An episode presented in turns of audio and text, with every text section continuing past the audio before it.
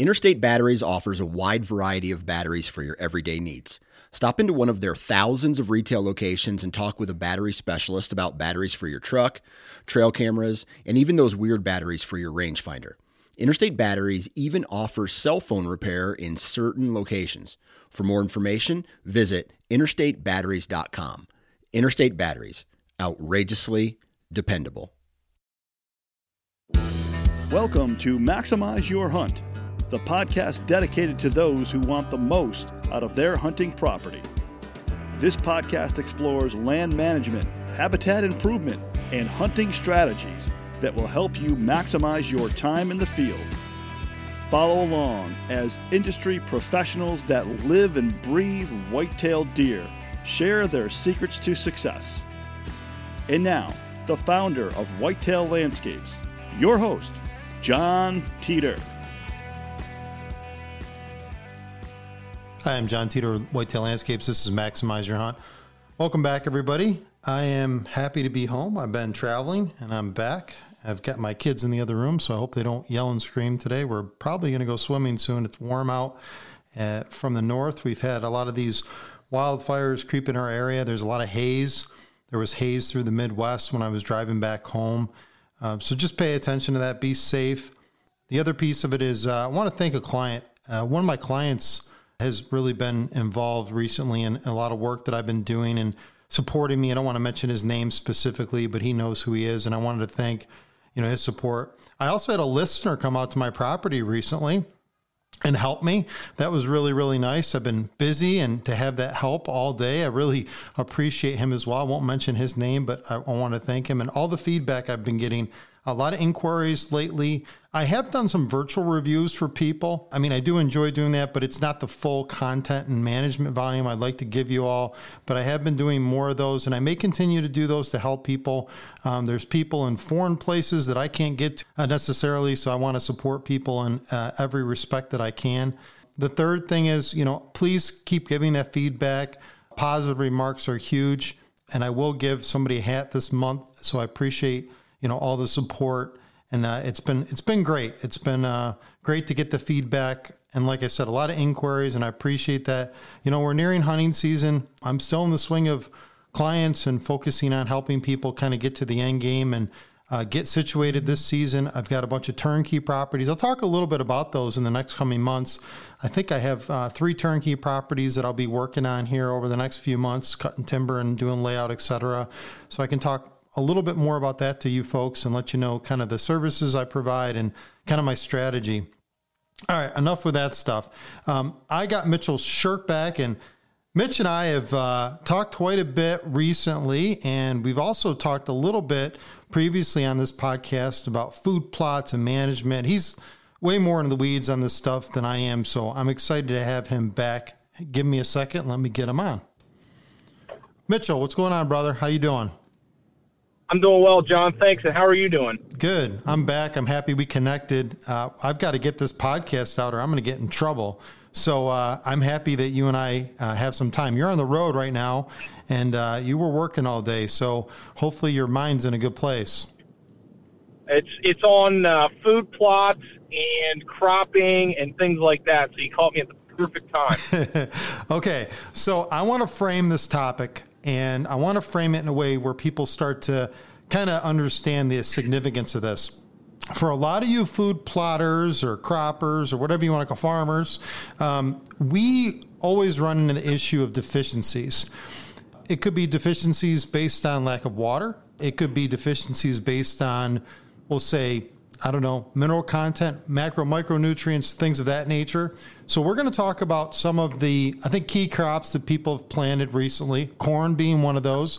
And we're going to talk about the issues. And, you know, Mitchell's kind of one of those people that works in the field all day and he's got a good, I guess, handle on this type of stuff. And I, I think he's he's probably one of our best uh, opportunities to ask some detailed questions. So, Mitch, let me ask you a few questions. We've had some big drought recently, and obviously that's slowed the growth. Uh, but corn explicitly. And I want to talk about looking at the, you know, the, the leaf, depending on the stage of the plant, and starting to di- diagnose some of the deficiencies that, you know, people may be experiencing and maybe what they can do about it. You know, application side of things. What, what can we do to fix the problem? Yeah, that's a great thing. So, you know, I had done a post not too long ago on Instagram that was talking about um, a field of corn I was in that had uh, symptoms that were showing magnesium and potassium deficiency in that corn. And I, I kind of made a note saying, you know, it's not because we don't have magnesium and potassium in the soil. The problem that we were running into with that with that specific field is we didn't have any water to allow water soluble nutrients into that plant. We, we, we literally, the, the area that I work in, we went almost five weeks without a single measurable rain event. And you know those plants are going to be doing. You know, they're annual plants. They're they're trying to do everything they possibly can to stay alive, so they can produce grain, and then they die. You know, they got one shot.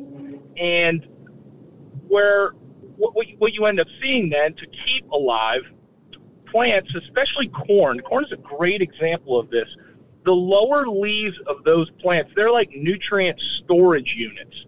And when we start to lose water soluble nutrients from the soil and the roots cannot take them in, you start to see the plants translocate nutrients into the whorl of the plant, the center portion of the plant. You know, corn's growing from the in, you know inwards out, and uh, it's trying to to keep that energy and growing so it can produce grain.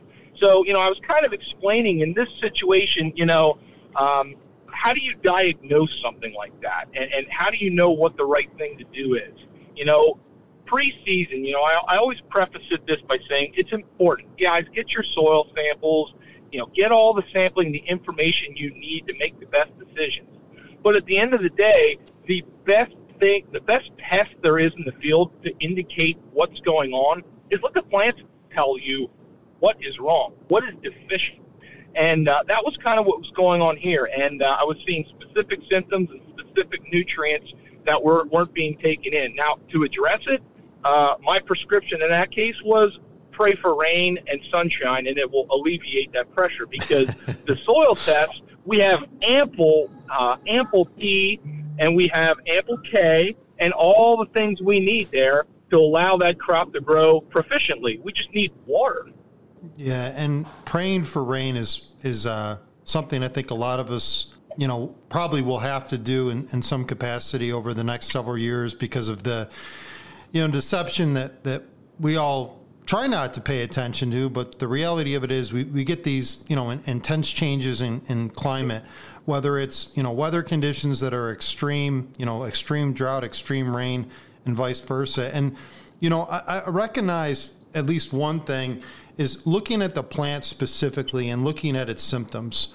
You know, it, it, a lot of times with magnesium deficiencies, you know, you may see, you know, I, I think lighter colored greens or darker colored greens get exposed in that leaf. Now, I don't know the specifics here with the corn plant that you were dealing with, but you know, today uh, on my way home, I saw pivot systems going out and providing water and nutrients in those systems. Uh, I've talked a little bit about how to create drought tolerant food plots or food plots that can handle you know more drought in some instances. Obviously, cover crops are helpful in those those circumstances as well. You know, alternatively, we talked about moisturizing or wetting, you know, kind of the landscape, utilizing catchment ponds, you know, spillment areas, things like that. Uh, I talked about the introduction of you know sprinkler systems. So it's leveraging some of those you know, I'll say, you know, natural opportunities and being a, a little innovative. And I think that's important for, for us. And, and corn specifically, you know, I have sprayed, let's see, foliars on, on corn. Uh, that would include copper and, and, and zinc. That, that's sometimes there'll be deficiencies in those areas. Now, I, I typically see a lot, you know, on sandy soils. You know, I'll deal with, you know, maybe some iron deficiencies with with you know, clovers and, and, and things of that nature, beans. I've seen that happen as well. Uh, so, so I have some experience with this, but I'm, I'm not nearly as experienced as you, Mitch. And I, I want to talk a little bit more about other symptoms in corn specifically as the plant starts to develop. Because I know a lot of people, at least this is what I've seen with, with local clients and people that I work with, is they wait for a certain stage, they hope for a heavy rain, and they, then they throw nitrogen on the plant. And I, I think you know that could be a good thing or bad thing and i want to know what your take is is on that from a supplemental side of thing. Is it a necessity? And i think maybe you got to walk back the history of that ground use before you make that determination. You know what was done in preparation et cetera? That's a great point Jon. You know there, there's so many factors that come into play as to why you may have a deficiency in one location for another um, you, you, were talking about uh, or you were talking about zinc i think in and it, it's very, in, you know, it's very interesting how one soil type versus another soil type can have a, a, greater or lesser impact on that. A Great example of this. I was talking with Al Temechko from Vitalize Seed, and I told him how the, the biggest deficiency that we see in our, our crops in central Pennsylvania is magnesium deficiency. And that was mind boggling to him because he has, the complete opposite end of the spectrum. You know, magnesium is, is you know, over the top. So you know, there, there's definitely something to be said with the soil type and uh, and knowing some of the backstory. But you know, to answer you know, your main question that you asked about nitrogen and understanding, you know, how to uh, address these. So, first of all, corn. Corn does not take a lot of nitrogen from a seedling until it gets about up to your knee. You know, uh, when we're talking in a, an agronomy standpoint, we're trying to maximize corn yields. Um, you know, corn will take up a couple pounds per acre in, in the first few weeks of planting. But when you get to about knee high, it's and the growth stage would be about V5.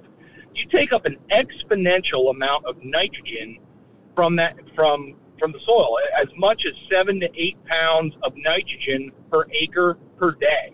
So you can have a, a very specific uptick in what you need. So uh, looking at nitrogen deficiency, what does that look like? Nitrogen deficiency will ultimately look like a pale plant. It won't have that deep dark green color that you have. But another good way of seeing it, and I was talking about earlier about that lower leaf stress on the plant, you'll see those symptoms. Um, on, a, on a corn plant, the lower leaves, if they're very nitrogen stressed, are going to have an inverted V. And it's almost going to look like an arrowhead. The tip of the plant is going to be all yellow, and it's going to point back towards the stalk of the plant, going towards the rib. So, like the mid rib of that corn leaf, it's going to get narrow and narrow. It's going to make a yellow point facing back towards, and that's a telltale sign that we have nitrogen deficiency. Uh, I talked about potassium earlier. Potassium is usually the outside edges of the leaves. If they're if they're bright yellow on the outside edges of those lower leaves, that's a common potassium deficiency. So um, that's kind of what they look like. Uh, do, do, you want me to talk a little bit about how I, I typically address some of those? Yeah, I would. I'd like you to dig into that as well. Yeah, so um, you know we talked about corn taking a lot of nitrogen in at a young plant. That doesn't mean I don't want to put any nitrogen on at planting in our in our row crop system. I want to make sure that um, we never clean the table, so to speak. You know, think about food plots. We uh, we try to keep something growing at, at most plateau. That's why I don't talk. I don't like tilling because you till it, you clean the table, and then you got to restart. Well, think about the same thing with nutrients to a corn plant. I don't ever want there to be a, uh, a deficiency in available nitrogen. Um, I want it to level off at most and then take it up as it needs it. So a lot of the time we'll we'll start corn with a little bit of nitrogen just to get it going, to give it a little bit of seedling vigor. And hopefully that nitrogen, depending on the forms in which we apply it, will stay around long enough until you get to that stage where it's going to take a lot up. Then you have an opportunity, and, and we're talking conventional systems with uh, commercial type fertilizers um, then when you get into that knee high stage and you want to, you know, give it a shot of nitrogen, whether that's a broadcast or a liquid or something like that, yeah, that's a great opportunity to split apply that nitrogen. And that's, Jon, that's, you know, we're talking specifically about commercial fertilizer alone. And that is, that is a, a very volatile and mobile form of nitrogen. There, there's there's many other forms of nitrogen we can deliver to a corn plant. Um, more biological means of doing that in a food plot system. I'm just talking mostly from the agronomic standpoint, how we, we do things in uh, most of the row crops around here. Yeah, can I pull on that thread a little bit? So let's talk a little bit about a food plot system and, you know, those not necessarily focused, you know, I want to say completely on yield, right? There could be a plant health component to this. We're looking maybe at, you know, ear sizes and, and not necessarily volume per se. And so, you know, the interspersion of corn and beans, we've talked about that previously on the podcast. But how would the combination of, of plant synergies or what other options do we have in that capacity? Because I got some things that I do a little bit with corn that might be a little bit unique. So I may mention that, but I want to hear your perspective. Man, that's a moving target with corn. Corn can be a little bit finicky when you're talking about it from an agricultural sense, just because the applications with our equipment and making things efficient become very hard. But I will say, you know, monocultures are, are they're on their own. I mean, and that's why they get spoon fed. But when we have, uh, you know, multi species or, or companion crops within that, um, they communicate within that mycorrhizal fungi and relay sensors of what each plant needs. And, and the perfect example I can give you is I have a grower I work with who's trying to do everything he can to grow corn as organically as possible and not use tillage. And, and one of the things he shared with me, and it makes a lot of sense, is he puts a companion crop of buckwheat in with that corn. And buckwheat does such a good job of shading out weed pressures, and it, it also does a good job of not competing with that corn when it's planted in between. Now, there's, you know, buckwheat's one species. There's a ton of other species, and it's all a matter of fine tuning ratios of plants that we're not too heavy on a grass, too heavy on a, on a legume, you know, that we're competing with our corn. It's, the, it's finding the ratios that mix and allow nutrients to uh, still move into the plant and not out compete with those companion crops. And that, that's a tricky one. And I don't know that anybody has their, uh, you know, ha- has the, the, that pinned down and, and figured out completely. It's always a moving target. But I will say, um, low seeding rates of a companion crop in corn at food plot typically is a really good thing to do. Yeah, that intercropping concept is interesting. There's also the alternative is just thinking about your sequencing of plants. I've had some clients that have planted into alfalfa. I've personally planted into clover, terminated in strips, so terminated the clover in strips after planting uh, the corn per se. There are some techniques that are a little unique, and in those instances, you know, you've got to be careful if you have grasses in there. So competing plants you know, a grass with a grass, particularly with corn. Corn doesn't do well with competition. And the other piece that I've noticed is in sandy soils where I've worked in a couple areas, you know, a lot of zinc deficiencies. For some reason, uh, some of these micros tend to leach. And so, you know, we're talking about different issues. So having covers in, in some sandy soils can be really beneficial. Hard to do, you know, hard to plan and hard to deal with, I think, weed pressure in, in some instances, but certainly something to think about. And I also wanted to kind of comment. I think, you know, the example of just trying to try new things and new concepts that, you know, may or may not be new to people listening to this podcast. But, you know, some of these more prevalent crops like corn, you know, there is, I guess they call it a nutrient raper. Uh, that's uh, the non-political term for that particular crop, and they do take up. You know, it's it's a it's a it's a dense stalk that uh, consumes uh, you know a fair amount of nutrients. So if you're a small food plotter and you have you know small areas to work with, it's not necessarily bad to push aside some of these these crops like corn. One, you know, maybe the consumptive value isn't as great as some other particular plant. Uh, it's got limited seasonal use, although you know I find deer if it's uh, you know a well complexing plant uh, I, I, find them actually nibbling on it all season long in my food plots. I've had, I've had examples of that. And again, I just think that it's different in every application. It's a great screening option, obviously, for for people. Um, I like to put it on the opposite side of my access point. I see some people use it for, you know, access screening. I would recommend against that. So just a few other, you know, I guess non-essential tidbits, but things that I think about with corn specifically. All right, Mitchell, I want to pop over. I want to talk about soybeans because I think soybeans are the next on the list. Very popular crop, something that people, you know, love planting. Uh, whether it's just you know a straight grain bean or it's a combination of a forage grain or just forage bean. You know, what deficiencies or symptoms are you seeing right now in the field? I think I've seen some deficiencies, particularly with the drought, and uh, it's been on grain beans, and, and I'm not sure the specifics there. Uh, I didn't get out of the car and take a look, but I kind of want to see what you're maybe diagnosing in the field with with uh, with beans at this point. I had some interesting conversations this week, Jon, with some of my clients, and we had fields that were planted one month different. And the fields that were planted a month later, I think, are almost to a point where they're going to catch up in growth with the beans that were planted a month before. And I keep getting getting asked the same question: Why are these beans not growing? Why are these beans not growing? And back to that dry weather. When you have those dry conditions, you know, soybeans take atmospheric nitrogen and they fix it with those nodule, nodules on the roots, and then it produces nitrogen for that plant. And you start pulling out soybeans that have sat in dry, dry ground for a uh, quite a long time. There's no reason for that soybean to establish a a connection with the with the fungi in that soil and produce nodules. There's no moisture. Moisture is required in order for that to happen. So what I'm finding in a lot of soybeans is they don't have any vigor because they're not taking in nitrogen. They're actually nitrogen and sulfur deficient in that case. And uh, what's the solution to that? Well, again, sunshine and rain will do wonders for soybeans.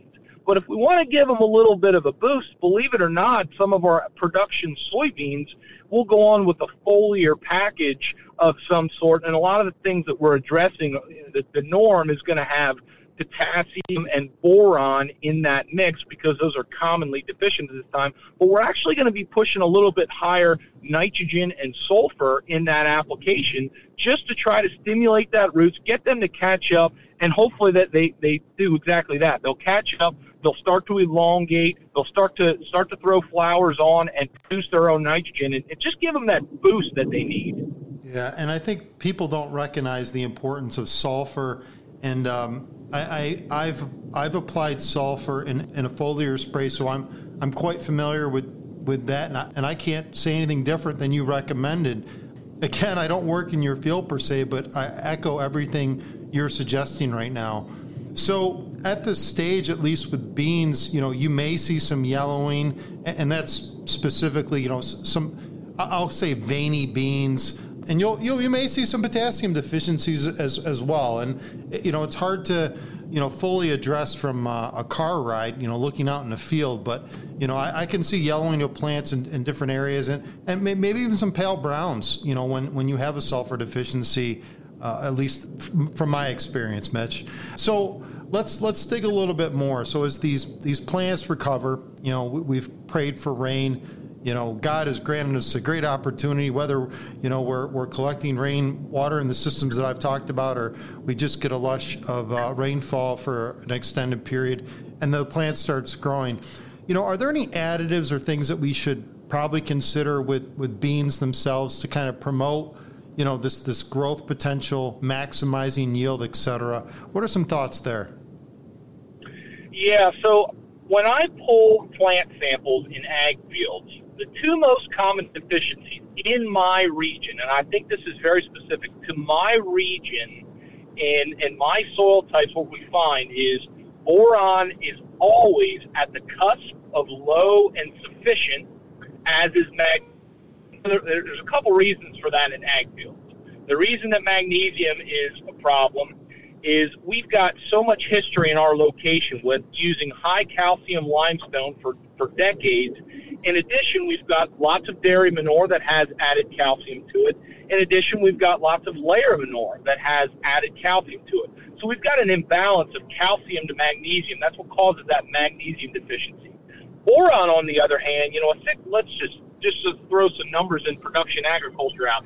60 bushel crop per acre soybeans, they're going to pull out a significant amount of boron. You're probably looking, you know, a, you know, a handful of pounds. You're probably looking 10 pounds, something like that. And uh, we keep driving yield up continuously, trying to push that extra yield. And I think we're demanding more from the system. And boron, I think, is the first thing on the list that I see depleted in my area. So for me in my location, if we're going to start to really push that envelope, we're going to put foliars on there. Some of the big ones for me are commonly boron, potassium, and sulfur. Because uh, you know we'll, we'll, talk about sulfur here in a little bit if we talk about alfalfa, but uh, sulfur deficiency is a growing problem uh, in the eastern part here where I'm at. Yeah, and and, and great point. Uh, actually, very similar to my area, so I echo.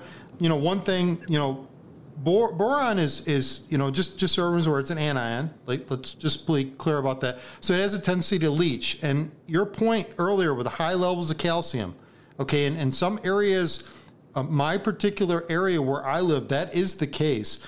It, it reduces you know the boron's availability to the plant. So you know in foliar sprays and I'm not always using foliar sprays, but in, in that example, I think it's an excellent, depending on the plant stage, et cetera, it's an excellent opportunity to kind of replenish it.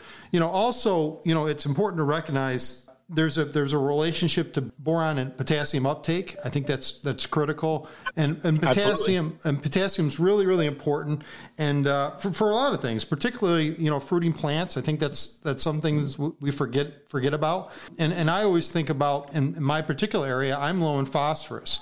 There's mm. also mm. an example in my area where you know we we've got to kind of address each individualistic issue and plant uptake and need. So it's almost individualizing the plant looking at what its expected demands are, looking at the status of the environment, recognizing that not everything is is being you know cycled correctly because of you know in some cases with monocrops to your point earlier lack of synergy. You know you're talking about uh, plant uh, plant sensing or i think well, i would think of another term for that.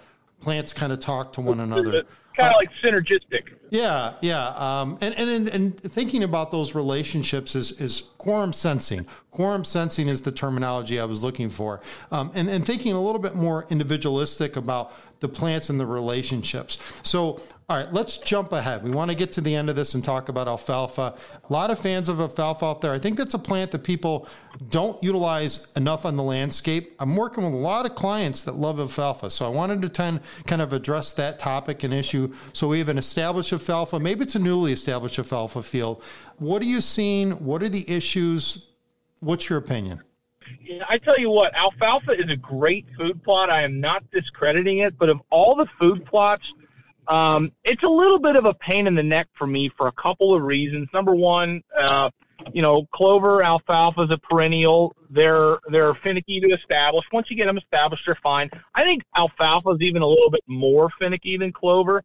And then uh, when you grow alfalfa, you know, I've had this happen for guys where they'll grow alfalfa and have this beautiful looking crop for the first part of spring. Then you get about to right right now, the time of year we are, and they're like, my alfalfa's dying, or it's got some kind of nutrient deficiency. What's going on in my alfalfa? And I look at it, and the, the big common thing that we have is we have a lot of potato leaf hopper, and it, it causes yellowing in those leaves. It, they they kind of have a piercing, suckling uh, mouthpiece, and, and it, they kind of like basically drain the the leaf structure, and it makes it yellow and makes it look nasty. So, you know, we end up having to spray insecticides, which I don't like to do when you've got a monocrop of of of, of anything. I don't like to spray insecticides, period. Um, but when you're talking about managing for maximum mono, you know, monocrop biomass, um, that's one of the things to do in order to keep alfalfa really, really going. Another thing that you know we touched on um, with with corn and beans, and I've seen a lot of in alfalfa lately, is sulfur deficiency. You know, sulfur is one of those things. When I started doing the work I'm doing, uh, we were told by many many people that we will probably not see sulfur deficiency for years and years to come. For the sole purpose that we used to have so much acid rain that drifted into this part of the country, and supplied to our crops with ample amounts of sulfur. Well, you know, Clean Air Act and the things that that has done has uh, improved that. We don't have acid rain, and we're not getting sulfur for free anymore. And where I'm seeing that the most this year is in alfalfa. I'm noticing a lot of knobs and pockets of the field where it's patchy. It's very yellow, and you and you, you scratch your head and think, well, is it potassium? Is it this? Is it that? And I started pulling plant samples, and sure enough, it's sulfur deficiency, and it's it's for for for alfalfa. It's a little bit hard to to to know it's that unless a you've got experience or or b you confirm it because it, it can it can kind of mirror some other plant deficiencies. But it's it's basically a pale stunted plant, and uh, that that's another really common one. Yeah, no, and that's that's quite interesting. And you know, the potato leaf hopper is another example. Um, and I won't I won't get into specifics, but I've worked recently with somebody and then a company that has recommended some foliar sprays uh, instead of insecticides to help alleviate that. Not a topic for here that's specific to that company and what they recommend in that particular instance, but there are some options instead of using insecticides. So I would caution people when that's their first choice. It's not always, you know, the first choice. Now, I guess in large cropping areas, you know, that may be the most, I guess, uh, efficient means to re- removing those. Well, let's talk a little bit more. And and I've got some alfalfa growing in one of my food plots in kind of a small area, and it's it's done pretty well. But I've had a cover crop in there, so you know, although the soils themselves are not as deep as I prefer, you know, those plants have done uh, as well as they can be, a little more spotty. So when you have shallow soils, you know, you limit yourself. And, you know, the plant really needs to to expand right from the root zone. So it needs that opportunity. But again, a saving grace has been intercropping or having other plants, you know, a part of you know those those uh, those strategies. And I actually, you know, if you were to plant wheat uh, as an example with alfalfa, and then cut it down at some some point, or, or leave it standing, depending on you know its density. That that's been a helpful means to kind of you know, kind of support, I guess, moisture levels in the soil. And sometimes, like we talked earlier, without certain levels of moisture, you know, some of these deficiencies are going to uh, creep up on you, and they're going to become kind of more apparent as the as the as the plant has a hard time uh, transferring energy, you know, throughout its its body, essentially. All right, let's talk a little bit more about alfalfa management. I think that's one thing I think people struggle with. I appreciate your your keynotes to this particular plant, but what are things that people can do to manage alfalfa throughout the season? I guess to increase, we'll say volume. Uh, I know mowing is is something that a lot of people will need to do. Obviously, it's a it's a source of food, so you, you do you, you do treat it as a forage plant, and obviously a lot of it's ingested throughout the summer months by you know our favorite critter, the deer. But what are what are some things we can do to kind of maintain and support you know better growth uh, of that particular plant? Yeah, well, first and foremost, uh, weed weed management's very important because the minute you start getting some some grasses and maybe you get some some curly dock or or you know something along those lines, it starts to choke it out starts to thin that stand out. And you know, we've talked we've talked about herbicides in the past, and that's probably a little bit of another discussion. But weed management is very important from a nutrient aspect. Um, just to throw some numbers out there, so production alfalfa, when we're we're trying to maximize tonnage of alfalfa, and you know we're getting four or five cuttings in a growing year. Um, you, you might be talking about four or five tons per acre in, in a in a cutting that is a lot of biomass that is pulling out of the soil. So in an extreme situation like that, we're probably talking about removing somewhere between four and 500 pounds of potassium out of the soil and removed in that crop. Now that's extreme. That's not anything that we're going to really see in a food plot world. But the concept is, st- is still the same, right? If we plant a food plot, we get alfalfa that grows vigorously. What's harvesting it? Deer. They're they're they're browsing it and all the while they're right. brow- they're they're browsing it and um, they don't always. Uh, I know sometimes they, I know animals don't know the difference between the, the dining room table and the, the bathroom, but at, for the most part, they, they'll leave the field and there goes your nutrients. So you know we are going to start to see in a in a monocrop alfalfa system, I do see potassium get depleted a little bit quicker. And uh, and with that, um, calcium's another one. Calcium is another important nutrient. Uh, again, I told you I have uh, calcium-rich environments where I'm at. but there are, are times in extreme management, uh, trying to maximize tonnage and quality. You know, we'll put soil amendments on that that uh, incorporate calcium in to, uh, to to really help with the quality of that forage and stuff those are kind of the, the, the big ones for me. You know, nitrogen's usually not a concern. If your phosphorus levels in your soils are, are within an optimum range, that's typically not a problem. But I, I will say that um, the, biggest deficiencies I see in alfalfa recently are going to be that potassium, it's going to be that sulfur, and then boron. I, again, I, I, swear everything in my area is deficient in boron. Yeah, and join the club. I, I'm in the same boat as you. Couple things dealt with this over the years is deficient deficient calcium levels or low calcium levels. It's impacted the, the ability of that plant to be more erect. Uh, I don't know if you've noticed that. I've got areas in my area that that's one example. The other thing I noticed, and I, I don't know if this is is exactly correct, so I'm just going to say what I think, and I don't know if this is proven or not. I have seen when you do take a crop off and you have limited water resources, you know, that potassium deficiency uh, amplifies per se. So, you know, trying to think about, you know, the water retention on the landscape or the water availability, the recent rains is, is very important because it makes that potassium available to that plant per se.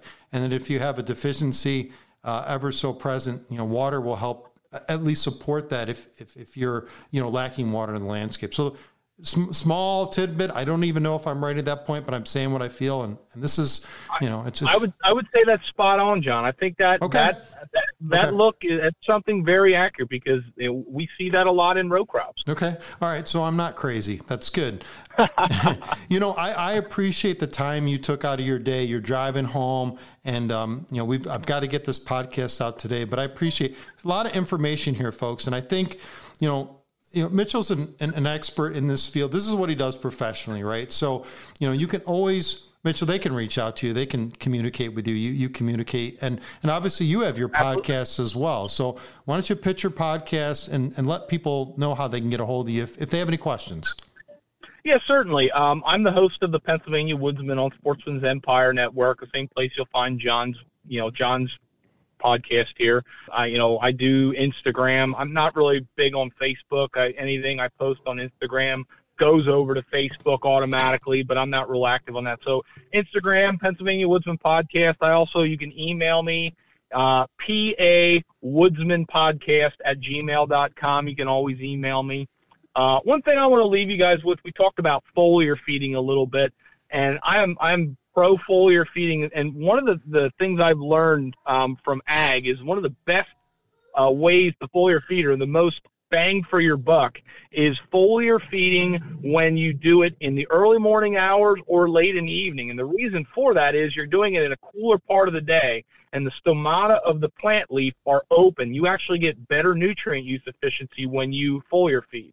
So don't go out at two o'clock in the afternoon in the hottest part of the day and expect to have really great results in, in, that sense. That was one tidbit I wanted to add with these nutrients. But I'm done with my talking, Jon. Thank you so much for having me. No, great point here at the end. We've said that before, and I appreciate you echoing that. And, uh, you know, Mitchell, we appreciate everyone listening to his podcast as well. Ton of good information. You've had some stuff recently on elk uh, the local elk herd, and I think you had was it rattlesnakes? Did you have something about rattlesnakes recently, or did I am I losing I my did, mind? I did, yeah. At heart, I'm all about bow hunting whitetails, and I I enjoy black bear hunting greatly in Pennsylvania. But you know, my show is the Pennsylvania Woodsman Showcasing Outdoors. So I've I've been kind of going down some different avenues and learning some, some, cool things. So yeah, we did have a rattlesnake hunting episode, and that was a lot of fun. I learned a lot. Yeah, and I think it's pe- important to people to think about different things. So appreciate your support on my show, and please tune into his show. And uh, that's it from us. Talk to you again soon.